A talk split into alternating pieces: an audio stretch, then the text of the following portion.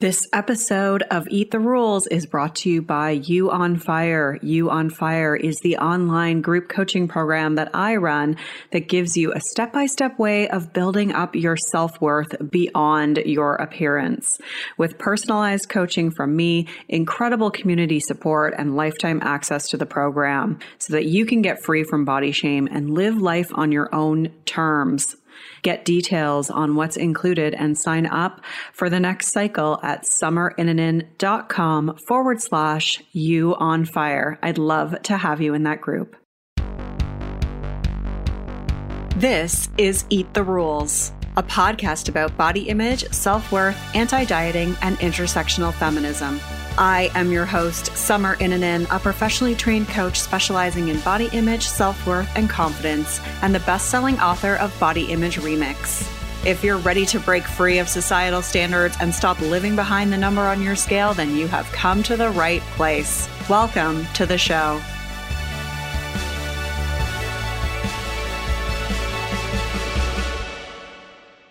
This is episode 219, and we are talking all about the myths about diabetes and how to manage it from a health at every size perspective. I am joined by registered dietitians Glenys Oyston and Rebecca Scritchfield, creators of the Self Care for Diabetes program. We're talking all about how to manage everything from prediabetes to diabetes from a health at every size perspective. As well, we're unpacking all the myths about diabetes, whether you need to be concerned if you're genetically predisposed to diabetes, what it means to be pre diabetic, whether you need to cut out carbs to manage blood sugar, and changes that you can make if you are pre diabetic or concerned about your blood sugar or have diabetes without triggering the diet mentality. You can find all the links and resources mentioned at summerinnanen.com forward slash 219. First, I want to give a shout out to Allison222 who left this review. I love listening to this podcast. Summer is brilliant, inspiring, funny, and extremely knowledgeable. I gain so much from each and every podcast, and they inspire me to keep being a diet and beauty culture rebel. Keep up the great work, Summer. Thank you so much, Allison. I really, really appreciate you leaving that review.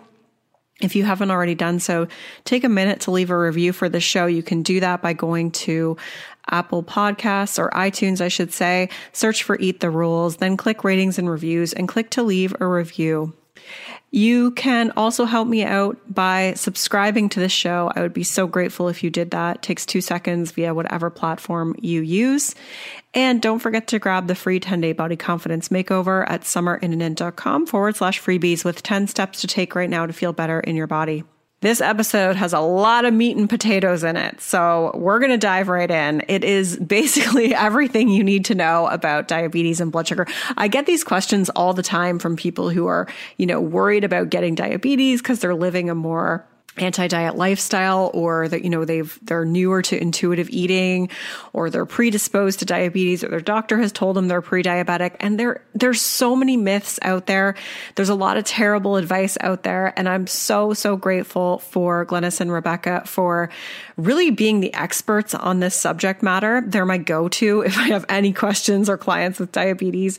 And they've created this amazing online program called self-care for diabetes which is a program program designed to help you either manage diabetes or pre-diabetes, or if you're just concerned about being genetically predisposed to diabetes and you want to do make some changes to potentially prevent the onset of diabetes, then they've created this amazing anti-diet HAES aligned online program called Self-Care for Diabetes. They're going to talk about it more throughout this episode.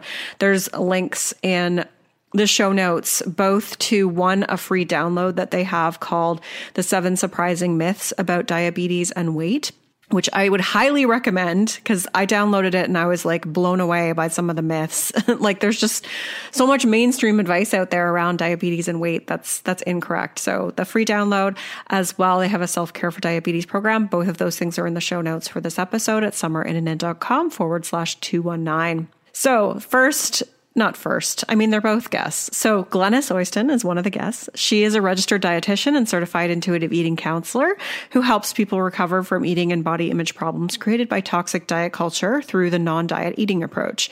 She is the co-host of the Dietitians Unplugged podcast and is a co-creator of the HAES Aligned online program Self-Care for Diabetes. You can connect with Glenys at dare to not diet.com. Rebecca Scritchfield is a, also a registered dietitian, nutritionist, certified health and fitness specialist, and author of the book Body Kindness, lauded by the New York Times Book Review as simple and true, and Publishers Weekly calls a rousing guide to better health. Through her weight neutral, mindfulness based counseling practice, she helps people create a better life with workable goals that fit individual interests. I want to say that both Glenys and Rebecca have been on the show before. Uh, Rebecca was on, they were both on like a long time ago, like 2016, 2017, I think. Episodes 80, episode 80 was with Rebecca Scritchfield, and we were talking about tending to health without triggering the diet brain. And episode 60 was with Glenys, diet, weight loss, and health bullshit we were blowing up. Still blowing it up today. um, you can find links to both of those old episodes because you won't be able to find them on iTunes or Spotify because they're over 100 episodes ago but they're both available through my website. You can just go to the show notes for this episode and and find links to both of those, or just Google "Summer in an interview with Glenys" or "interview with Rebecca," and you'll find it. They're both some of my favorite people, some of my favorite uh, dietitians to follow, and I think you're going to really love this this episode. Let's get started with the show. Hello, Glenys and Rebecca. Welcome to the show. Hey, Summer. Hi. Hi, I'm so excited to have you both here. I am really looking forward to this episode. I get questions from people all the time about diabetes and health, and uh, I just think it's like such an important topic where, as you both know, there's a lot of kind of myths out there or misinformation. And and yet it's like such a common health struggle or something that people really are concerned about. So i'm pumped to kind of get into the nitty gritty and and like what you've learned in doing all of your research around it and working with clients. Yeah. Yeah. Thank you so much it's going to be fun. Yeah having us here to talk about this. Great Okay, well let's I mean let's just start off with off with like why I mean what made you both decide to create the program Self-Care for Diabetes? Like why did you feel there was a need for this? What did you run into with your clients? Yeah. Well, I'll start. Uh, this is Rebecca. My this actually started probably years ago. My mom has diabetes and she's had diabetes for a very long time. So as her supportive daughter who was, you know, first learning about health through movement and then became a dietitian, I was always trying to, you know, sort of help her care for herself. And you know what she went through from the medical community the weight stigma the, the shame it was unbelievable and very very frustrating. It decreased her sense of confidence and hope that she could make positive changes frankly. And it really grew out of frustration from that. She also was a chronic dieter you know since a young age and she even had an eating disorder that went undiagnosed for years and so personally, I just got very frustrated with, you know, why are we dehumanizing people with our approach to diabetes? Everything is about weight loss and, oh, you must have done this to yourself. And so I, I thought this is an opportunity to help create some type of a healing space for people where they can get the information that they want um, to help with their diabetes concerns, but in a way that is centered around compassion and helps with shame resilience. And Glenys is someone I've looked up to for years, and she has such a strong clinical background. And I thought, A, I'm not doing this alone because I hate working by myself. And B, who would I really trust could, you know, also help build me something from the ground up? And um, so we started with live groups at first, and our biggest problem was they wanted more time and uh, time zone scenarios, right? They wanted it to be more workable. And eventually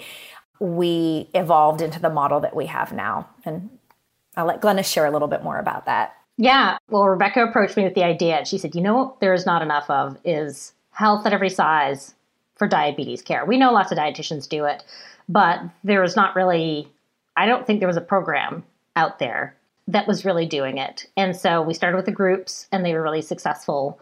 And we said, well, we just have a lot more information we want to deliver to on so many different aspects of health. But the groups we kind of limited in time and what we could talk about. And so we said, well, but there's so much more to self care with diabetes, which is what ended up being the name of our program.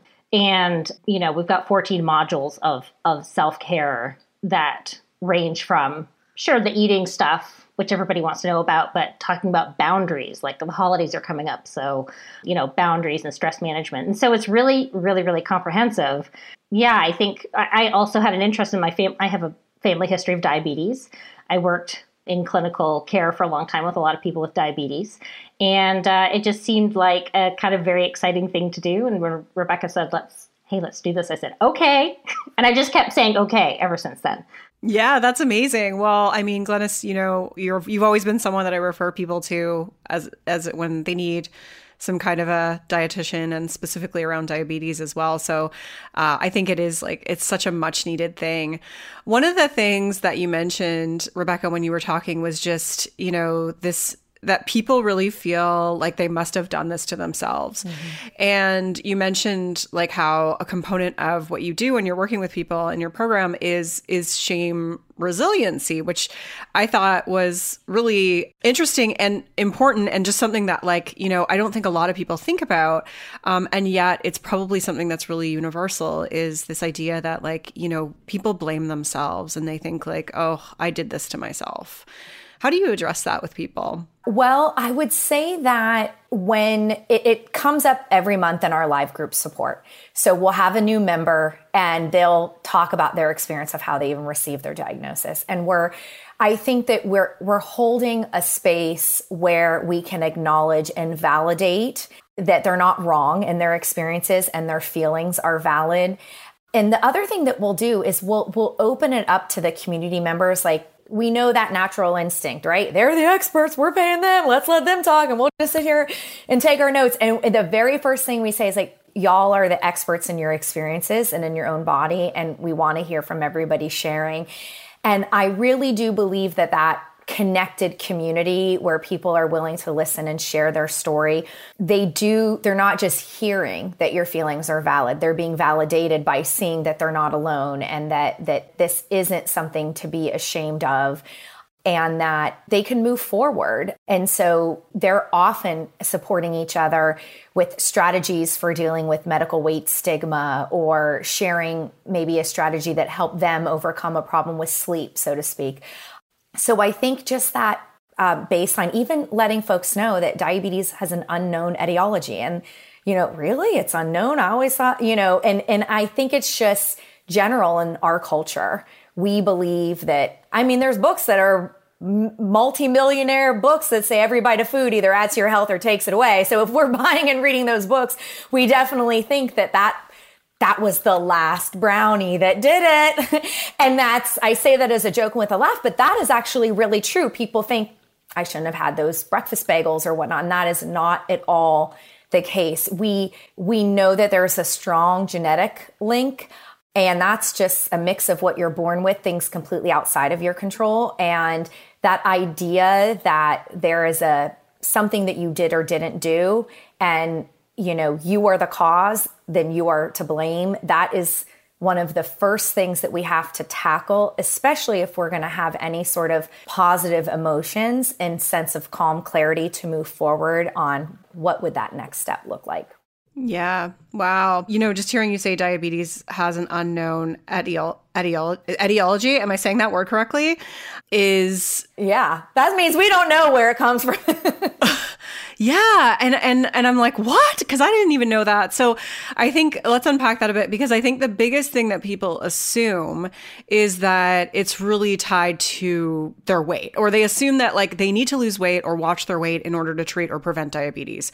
So, can you can one of you just, you know, kind of blow that one up and and speak to that and and just really kind of tell everyone like what what the research really says about that? The first thing we know is it diabetes has a huge genetic component, so it's highly inheritable.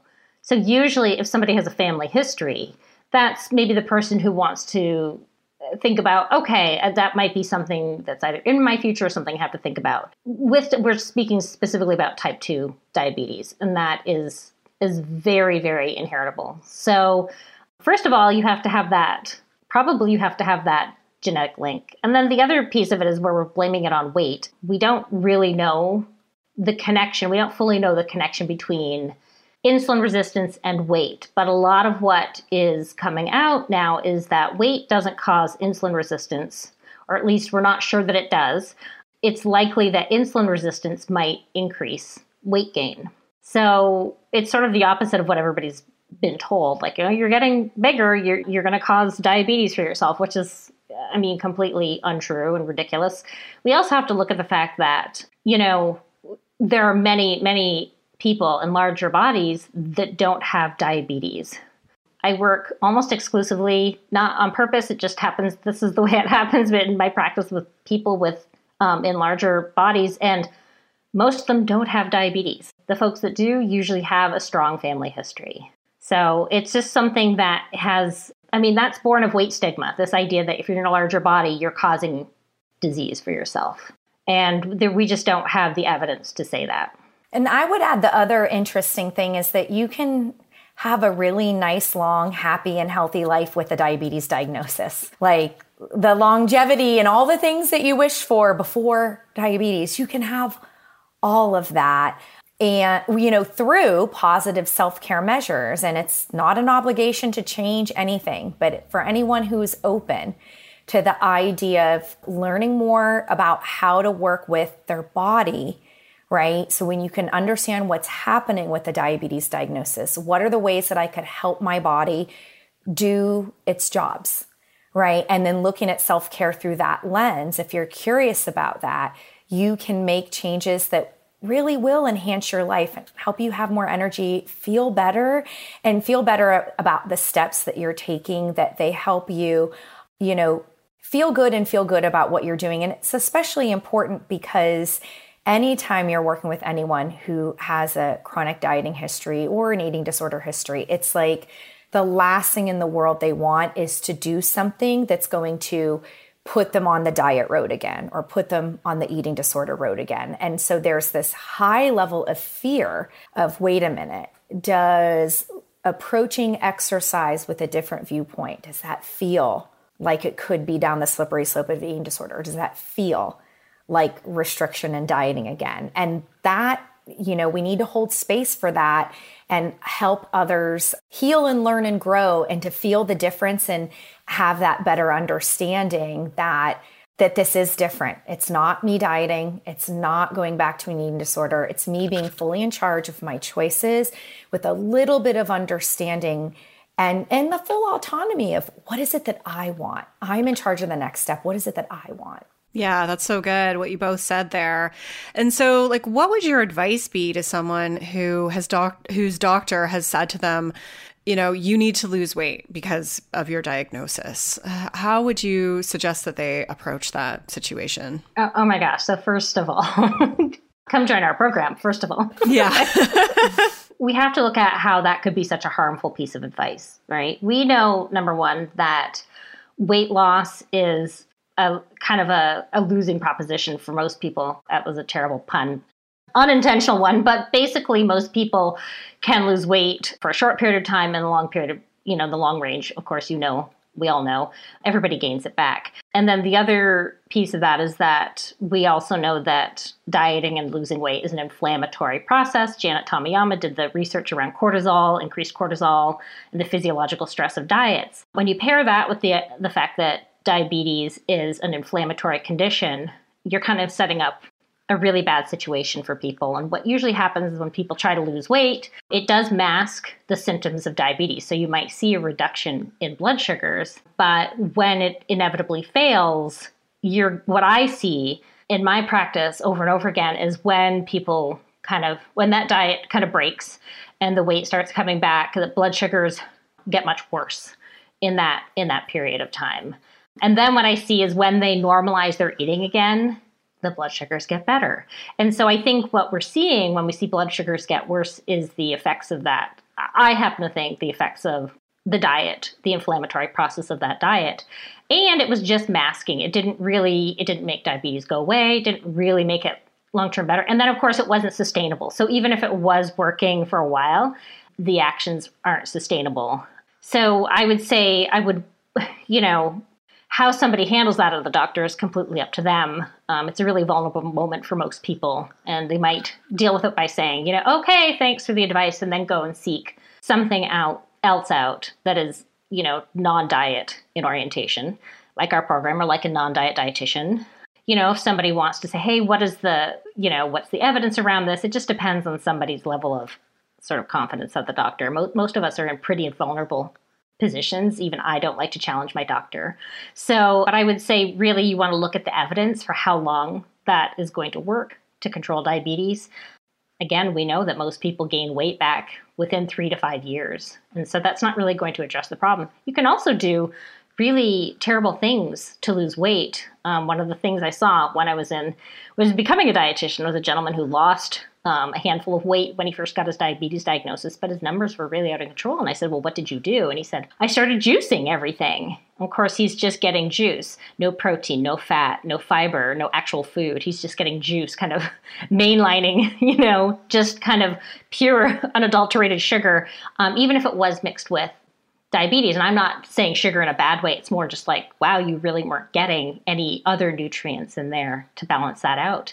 So, you know, that didn't, that weight loss didn't help him because what he was doing was also really uh, difficult for his body to manage. So, of course, I would always say that that's that recipe for weight loss is just a recipe for disaster when it comes to health in general and diabetes specifically.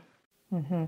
I was a speaker at a conference in Maryland well, at this point now, it's probably a couple years ago, pre-COVID, and uh, but it was you know kind of cutting edge research around diabetes, and so for people who worked in the hospital or in a clinical setting.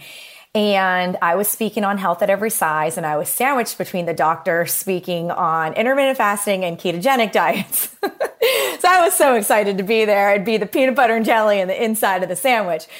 But what I found fascinating in both talks is that yeah, they were sharing, you know, sort of how you do these sort of small groups and these sort of short term positive outcomes. And both of them, what they acknowledge is we have a strong lack of evidence for any benefit two years out. We don't have the studies.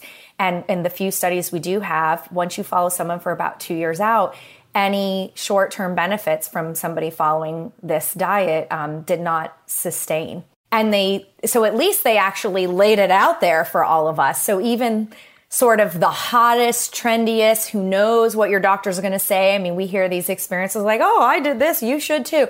And let's hope that it's you know not everybody's bad i get it. But i feel like that you know what we tend to see is people avoiding the doctor. You really need to get your labs. So if you can do our group we can help set you up for that. But even if you're not quite ready for that, or, you know, you could listen to some of our podcasts where we might be able to help give you some tips or advice on how to prepare for that appointment. Ragen Chastain is great stuff. And, you know, often they're talking about, please give me the advice you would give a thinner person. That is the information that I would like. But any amount of preparing that you could do for what is likely a difficult conversation, at least you're not avoiding the data of the labs and avoiding that very scary step, but that step of I, I need to have a medical conversation because I myself am not a doctor. And just remember that you get to be fully in charge of your next choices, even if, you know, what you're dealing with feels uncertain. You are still going to be fully in charge of what to do next. Yeah, that's great. I, Glenys, you said uh, that dieting is inflammatory, and uh, yeah, I don't think I. Re- I mean, I knew it was harmful in many ways, but I don't think I'd ever heard it phrased in that way. And I just think that that's. I mean, everything you both said was so important mm-hmm. there, but I just wanted mm-hmm. to circle back to that one point because I was like, oh, I did not realize that, which is so important. Right. I mean, there's there's research to show that. Yeah. You know, mm-hmm. and again, I, I, mentioned Janet Tomiyama is the one that always comes to my mind because that was like, ooh, that's really exciting. She she you know took measurements of the hormones from people's mouths on like cotton swabs and or you know cotton balls and measured the amount of cortisol which is the stress hormone that people went through when they were dieting or when they were just pretending to diet like journaling and what she found was that there was quite a bit of physiological stress when people restricted. And I think that that we are seeing the effects of that, you know, in a big in a big way uh, with people's health and and and how it's really impacted people. so negatively. Yeah. So, yeah, I mean, one of the things that you were mentioning there, Rebecca, was around being sandwiched between like, you know, the keto guy or the intermittent fasting guy or whoever. I do think it's like, it's such a common assumption that people make that they need to do low carb or they need to like, you know, cut out all sugars if they have this diagnosis or if they're looking to prevent it. So, you know, what are your, what are your thoughts on, on that, that approach? Like, is that necessary to kind of cut back on carbohydrates or, or sugars? Like, how, how do you suggest people approach that? Well, with respect to food, we handled it through several different um, modules because it's almost like depends on the slice of the pie that you're taking, right? We wanted to include basic nutrition education, right? Just talking about lentils and what they have, but not sort of giving anyone a PhD degree in legumes. you know, and, and just so talking about and talking about ways that you could use it. So a little bit of nutrition education. We centered it around this idea of like, a meal mix, you know, where if you include a variety or think of flavors that might go together, think of some of your favorite foods and how you might pair them up that by, you know, we have this phrase we use often around food pleasure is the measure. So think about what you like. You don't have to eliminate anything that you like, right? But, you know, you might examine, for example, folks in our group, you know, will kind of talk about before going through our content is just they had a, you know, simple habit of skipping breakfast, but what they realized that when they had you know, some eggs in the morning that they felt better and they had more energy and they could focus better. And it's kind of that led to like, you know, some small changes to their meal mix and lunch and this and that. And so it's, we don't want people to be afraid of the idea of making changes if they remember that they're fully in charge of that.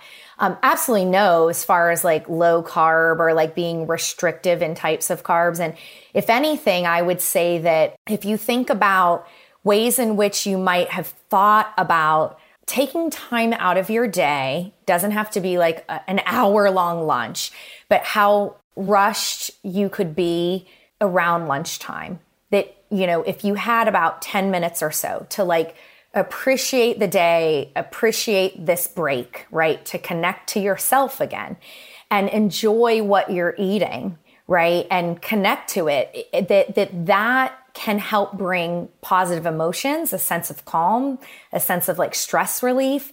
And it's not like mindful eating to control yourself. You have to eat, you know, less. But it's this idea that there are things that you could do that can make your life better that that might help you feel more grounded and connected and workable so I've had, you know, people who have talked about they, you know, love going out to eat and love going out for Mexican food. And without, it wasn't even a conversation in our room, but they literally had the idea of, I really enjoy most a lot of these things that are on the inside and the tortilla chips. And so just by kind of making their own tortilla chips with the fajita stuff and kind of choosing what they wanted, but just thinking about the meal mix that they talked about.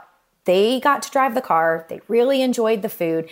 They did not feel anything was deprivation and that they did notice like, you know, that it was a better blood sugar reading. And that meant something at that time because the fear is I'm never going to be able to improve my blood sugar readings around food and eat foods that I enjoy. So there's, we encourage a lot of self discovery and experimenting and a lot of curiosity.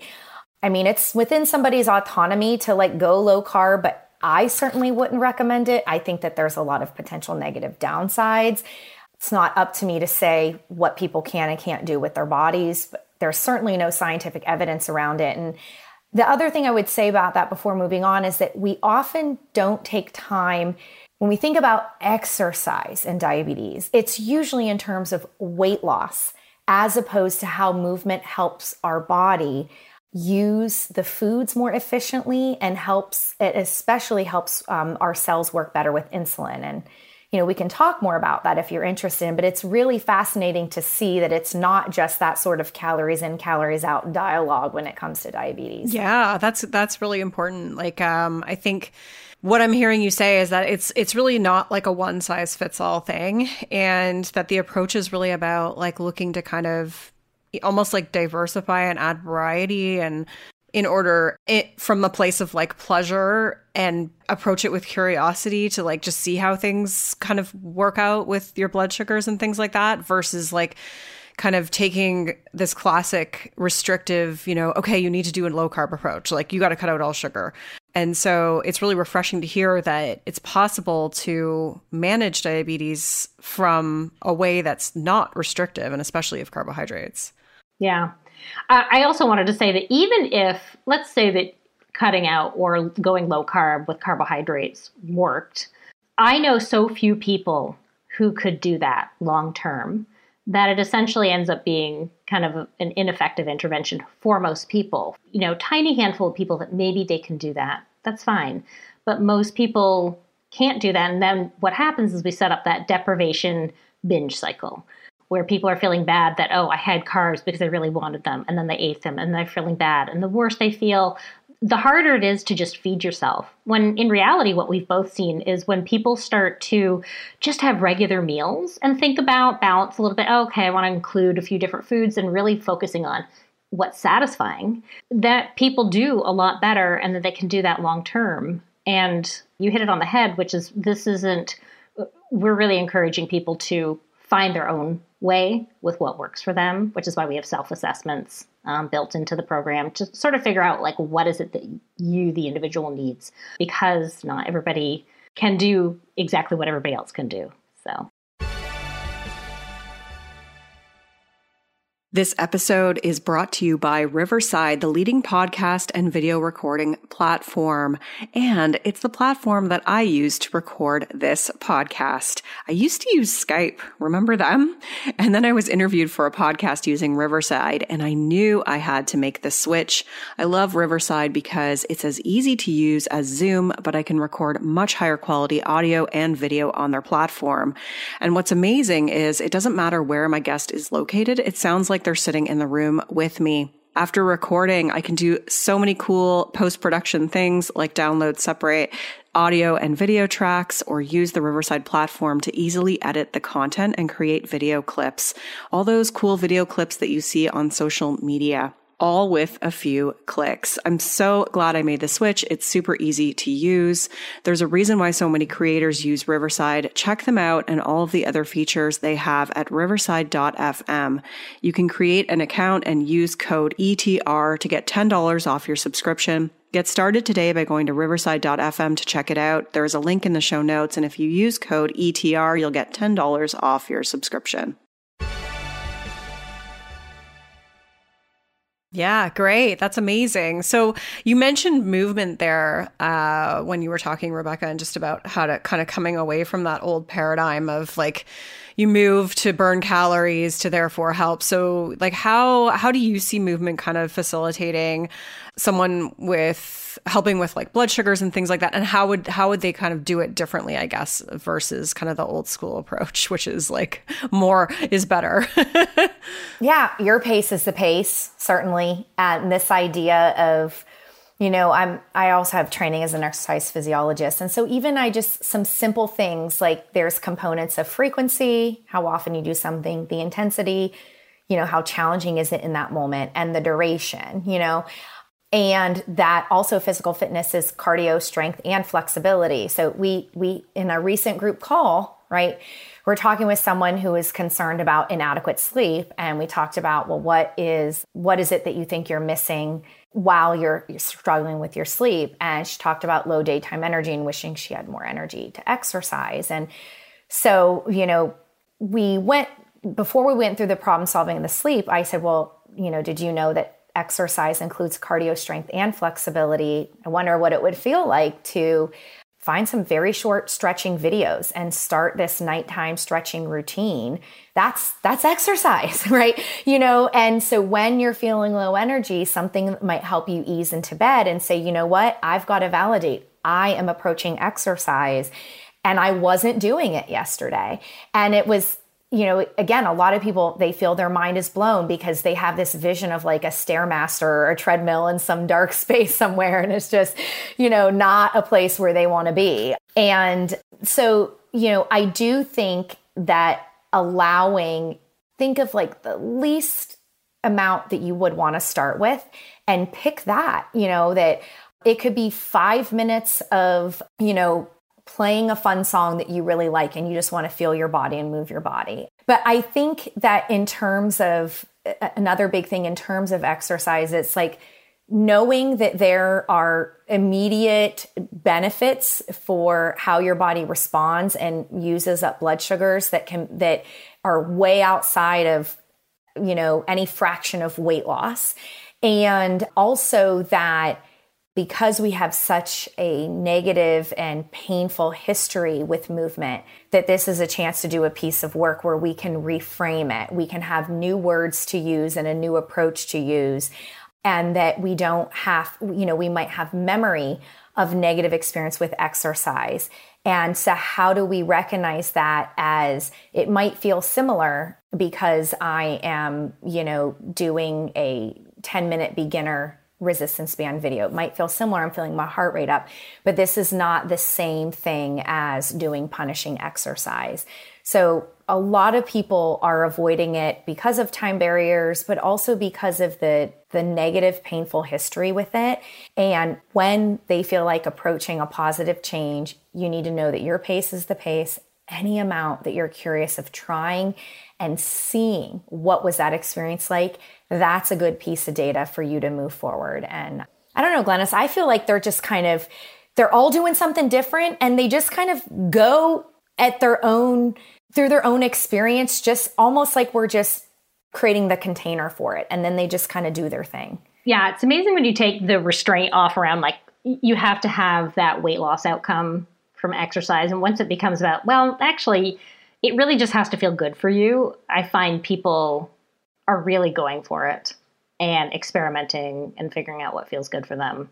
And I'm I'm one of those people. It's like I my relationship to exercise was very fraught, like all of us. But it, I'm still not somebody who's like I love working out. It's like no, I have to do it because I feel good when I do it. So I think between Rebecca, who I think you love exercise in a way that like I will never be able to love it. I like movement and how it makes me feel. And so I really appreciate the struggle that people have where it's like, well, this might not be the thing we do I do forever, but let let's bring a sense of curiosity to it and see what feels good and what works out for you right now. And I think people are doing it once once they start to feel like one, this is not an obligation, and two, it really just needs to make you feel good.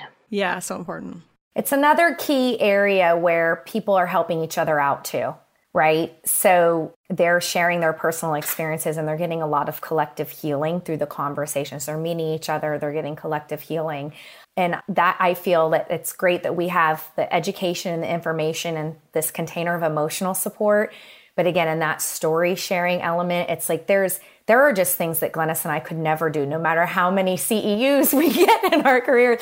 Nothing helps in the healing like a shared group type of experience. Yeah, 100%. I fully fully agree with that. That's why I only focus on doing groups now because smart. I just saw how powerful it is. It does. It's like it does. It almost yeah, it's like it's like putting gasoline on the fire for somebody. It just it does it does it adds so much. So okay, so a, a huge question that I think a lot of people have is around pre-diabetes. So what is your advice to somebody who has maybe their doctor has told them that they have prediabetes? Yeah, let's phrase it like that. What is your advice to someone whose doctor has told them that they have prediabetes?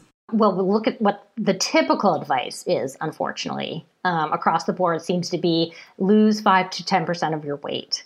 Again, which is, it sounds deceptively simple, but again, most people are going to try that uh, and not be able to maintain it for a long, long term.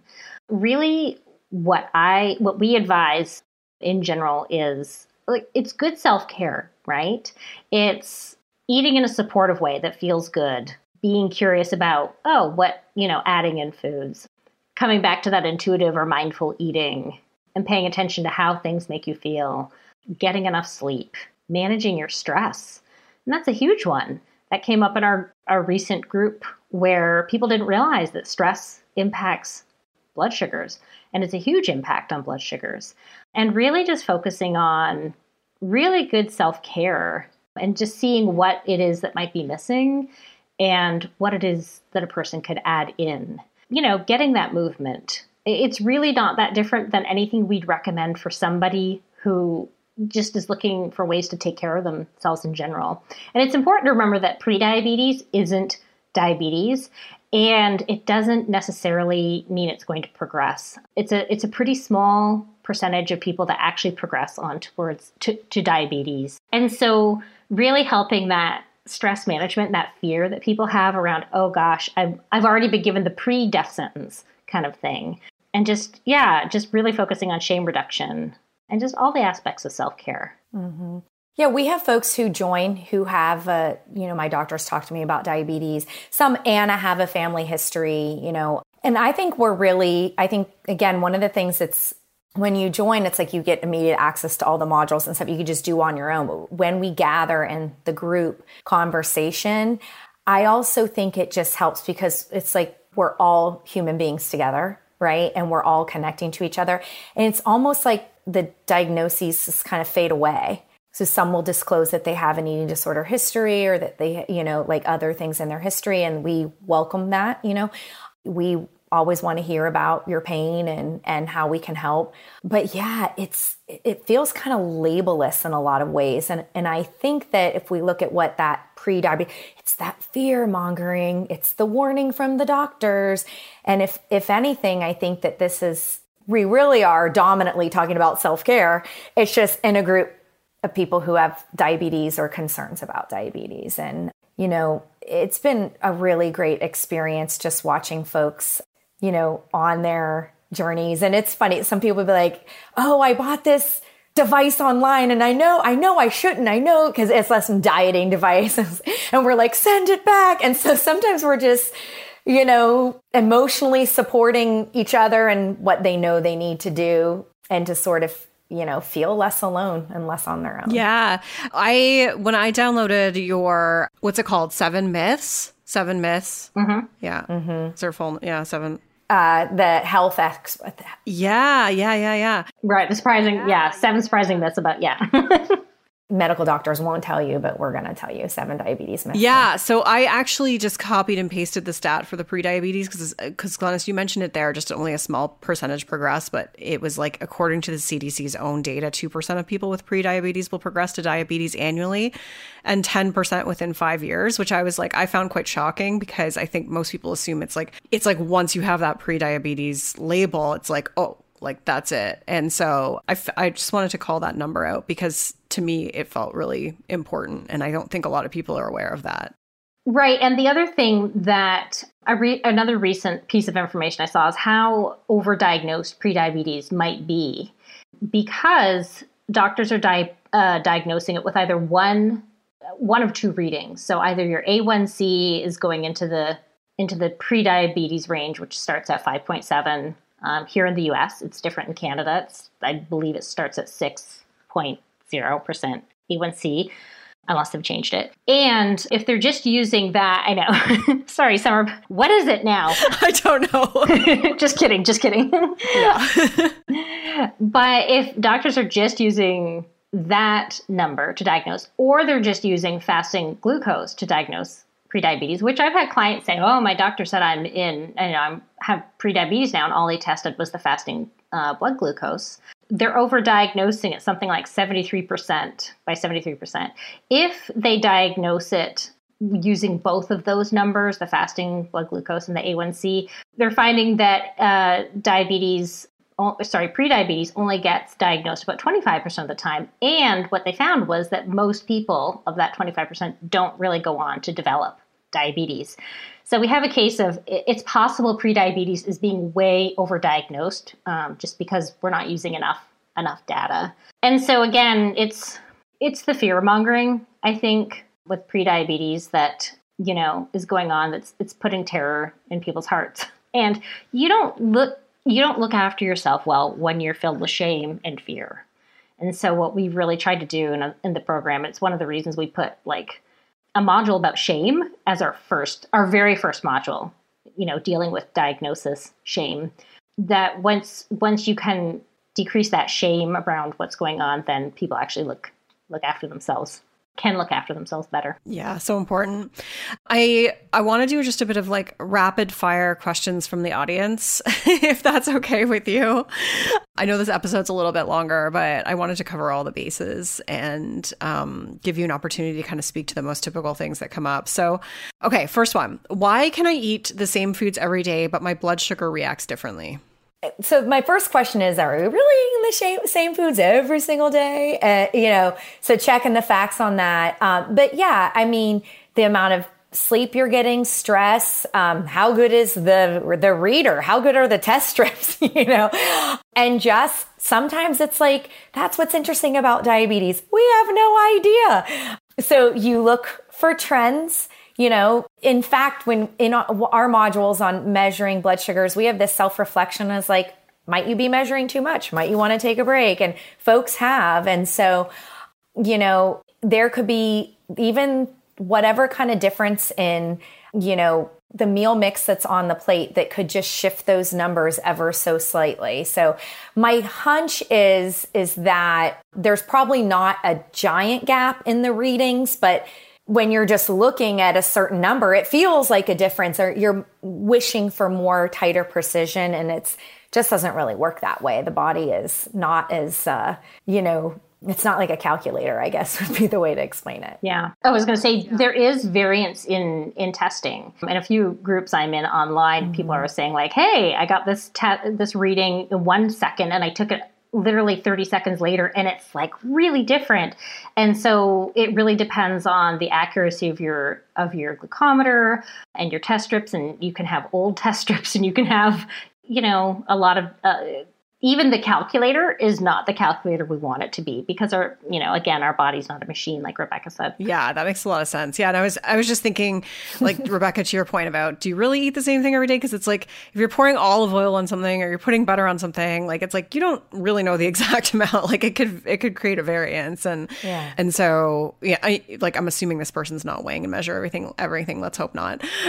Yeah. but i suppose yeah. that, that there could easily be variance there too yeah, and sleep and stress, and we we ju- in our recent group call, everyone's you know just talking about like what a year it was, right? And the variation in stress levels, and and as things got better, and their A1Cs got better, and they're like, we have no idea what's working. It's like doesn't matter what. How are you making life better? And it it dovetails into that pre-diabetes mention is like rather than the fear monitoring, if you're thinking about what changes would make my life better how much does the diagnosis really matter? How much does that blood sugar re- really matter if your focus is on self care, you know? Yeah, that's great. Okay, another question. Can we ever outrun our genetics when it comes to something like diabetes, or will it eventually catch up with us? You know, I think that's something we don't know fully the answer to. I think that, and you know, check in with me in 20 years because I have a family history, decently strong family history, right? Me too. And I'll let you know. But but the way you know the way I look at it, and like Rebecca said early on, even if I did get a diagnosis of diabetes, somebody gets that diagnosis, you can have a really good long life. You know, with good self care, with proper medication management. And to me, it's not about outrunning my genetics, but seeing that as, oh, hey, I have this in my family history and my genetics. The thing I want to do is take the best possible self care, you know, with my health. You know, I want to make sure I'm getting regular movement while I can. You know, if there's a chance, can you stave it off? Probably, possibly. I think it's something we don't fully know the answer to. Can you make sure you never get it? I don't know. I've had relatives that were diagnosed in their 70s, so it's like it came along, you know, quite late. I had relatives diagnosed much earlier. And I think to me, the focus is less running away from it because that's such a fear based thing and more, hey, I'm going to take the best possible care of myself and just see what happens. And focusing less on the fear. That's great. Love it. Okay, last question. So, what is the best way for someone to manage diabetes when they're triggered by a restriction or an eating plan? In other words, like is it possible to manage diabetes from a health at every size or intuitive eating perspective? Heck yeah. that's, I mean, it's, I'm like, yes. And that's why we're here. We're here to help. But, um, I mean, a hundred percent. I mean, you're your own best caregiver. That caregiver voice is not always um, dominant in your mind because of everything you've been through in life. but we can learn and grow and heal. You know, like our experiences can tell us a little bit more about our values and what we want and don't want. And it is, you know, I think that really the principles work beautifully together. It's almost like a, the inner caregiver, you know, there's these two opposites on the end of a tug of war, you know, and they're fighting, you know, I'm out of diet culture, you need rigidity. I'm out of diet culture, you, you know, the diabetes message of rigidity. And the caregiver swoops in, grabs the middle, and says, I love you. I love you. I, I see these two conflicting thoughts. Will you help me care for myself? And it gets the competing sides to drop the rope and move forward with compassion and kindness and curiosity. And that but that's why you should maintain your autonomy. You should be fully in charge of your choices and you need to have full permission to be exactly where you are. And I do think that in addition to the content that we offer and, and put that empowerment out there, but in that community setting that you really get like people listen to each other and you really understand that somebody might have a, a, a similar history or something you could relate to and they're in a different place. Like they're you know they're in a bit of a different place and how they've learned and grown and that experience and insight really shifted something in you and what you decide as your important next step. Amazing. That's fantastic. Anything else either of you want to add before we wrap it up here I want to add on to the last thing that you said about eating disorders. We really created this whole thing, I think, because of the the people we've worked with that we really work we've worked in eating disorder community. We work with people with disordered eating. This program is really well designed for somebody that has been you know traumatized by their eating disorder that that is still struggling with eating disorder um, thoughts. And i've noticed that you know we have people in our group that have a history of eating disorder and they're just like i cannot be restrictive. I cannot go that route. And they've really responded to this program because we have really kept in mind how people have been damaged by diet culture and we've been really just sensitive to that and to the other you know aspects of health or or conditions that people could have or mental health issues that people have. We've really put that piece in there as well, where it's like, how do you navigate your diabetes concerns with other health concerns? And so, you know, we've just kind of been really proud of of serving that those people who've really been just damaged by diet culture. Yeah, amazing. I think it's so needed and yeah, you're helping people in such a an incredibly and I'm sure rewarding way because it's just like it must be just so refreshing for people to find you and be like, "Oh god, finally I can like do this and get support with it and not be you know, not be in a space where I'm sacrificing my mental health or I'm being triggered or I'm being put kind of back into that weight cycling cycle, for lack of a better word. And mm-hmm. yeah, so I appreciate both of you coming here and your expertise and everything. Where is the best place for people to find more about you? I'm going to put a link to your program in the show notes which I will tell you what episode number that is at the beginning or end of this episode because I don't know at the time of this recording. But but it will be in the show notes for this episode. But anyways, yeah, where can where can people find more of you as well? Just go to selfcarefordiabetes.com. And whether you type in the word four or the number four, we actually bought both domains because we, you get to pick. yeah. Uh, but yeah, check that out. You could read, you know, just more about uh, the modules and what's included and the way we've designed the support. And, you know, I'm happy to take anyone's email. Somebody can email me if you want to email me and ask questions, right? And we also have the free download, the seven surprising myths about um, diabetes and, and, weight. I hope I'm saying the title yeah. right. It's something like that. But anyways, I think that's right. Yeah, you have you have the link for that that people mm-hmm. can sort of download that and get a flavor of how we're you know how we're working in the program it's just it's a really good guide you know that people can you know use to start thinking about how they want to approach their care so I would definitely, if people are curious, definitely grab that that free download. Great. Where can people find you individually too? Because Rebecca, obviously, you have your book, and yeah. Glenys, you have your practice and everything. So show, tell everyone just about that too, so they can find you individually. Sure. Uh, bodykindnessbook.com for me, Rebecca. And I am at dare to not diet.com. Yes. Great. And Rebecca, you have a really great podcast series on diabetes too, like that you talk about this stuff and more. Um, yes. That I've referred a lot of people to. So um, I guess if people are kind of wanting more inf- info, then then they can they can also dive into that series. I'll link to that one in the show notes too. Great. Thank you so much. Fantastic. Thank you both so much for being here today. Thank you, Summer. This was great. Thanks for having us. Rock on. All right, so much great information in that episode. I I like I hope that you found it as helpful as I did. I feel like there's so many people who need this information. So share it far and wide if you know someone who has questions around diabetes or blood sugar and or you know if you're recovering from the diet mentality and you're not sure how to approach health or you're worried about getting diabetes or anything like that, then definitely definitely check out their pro Glenys and Rebecca's program Self-Care for Diabetes and get their free download download the seven surprising myths about uh, diabetes and weight. Uh, both of those things are linked in the show notes as well as everything else. So their podcasts, their books, their websites, their Instagrams, all that stuff. Go to summerinnanen.com forward slash 219. Thank you so much for being here today and listening. I really appreciate it. I'll talk to you soon. Rock on. I'm Summer Innanen, and I want to thank you for listening today. You can follow me on Instagram and Facebook at Summer Innanen. And if you haven't yet, go to Apple Podcasts, search Eat the Rules, and subscribe, rate, and review this show. I would be so grateful. Until next time, rock on.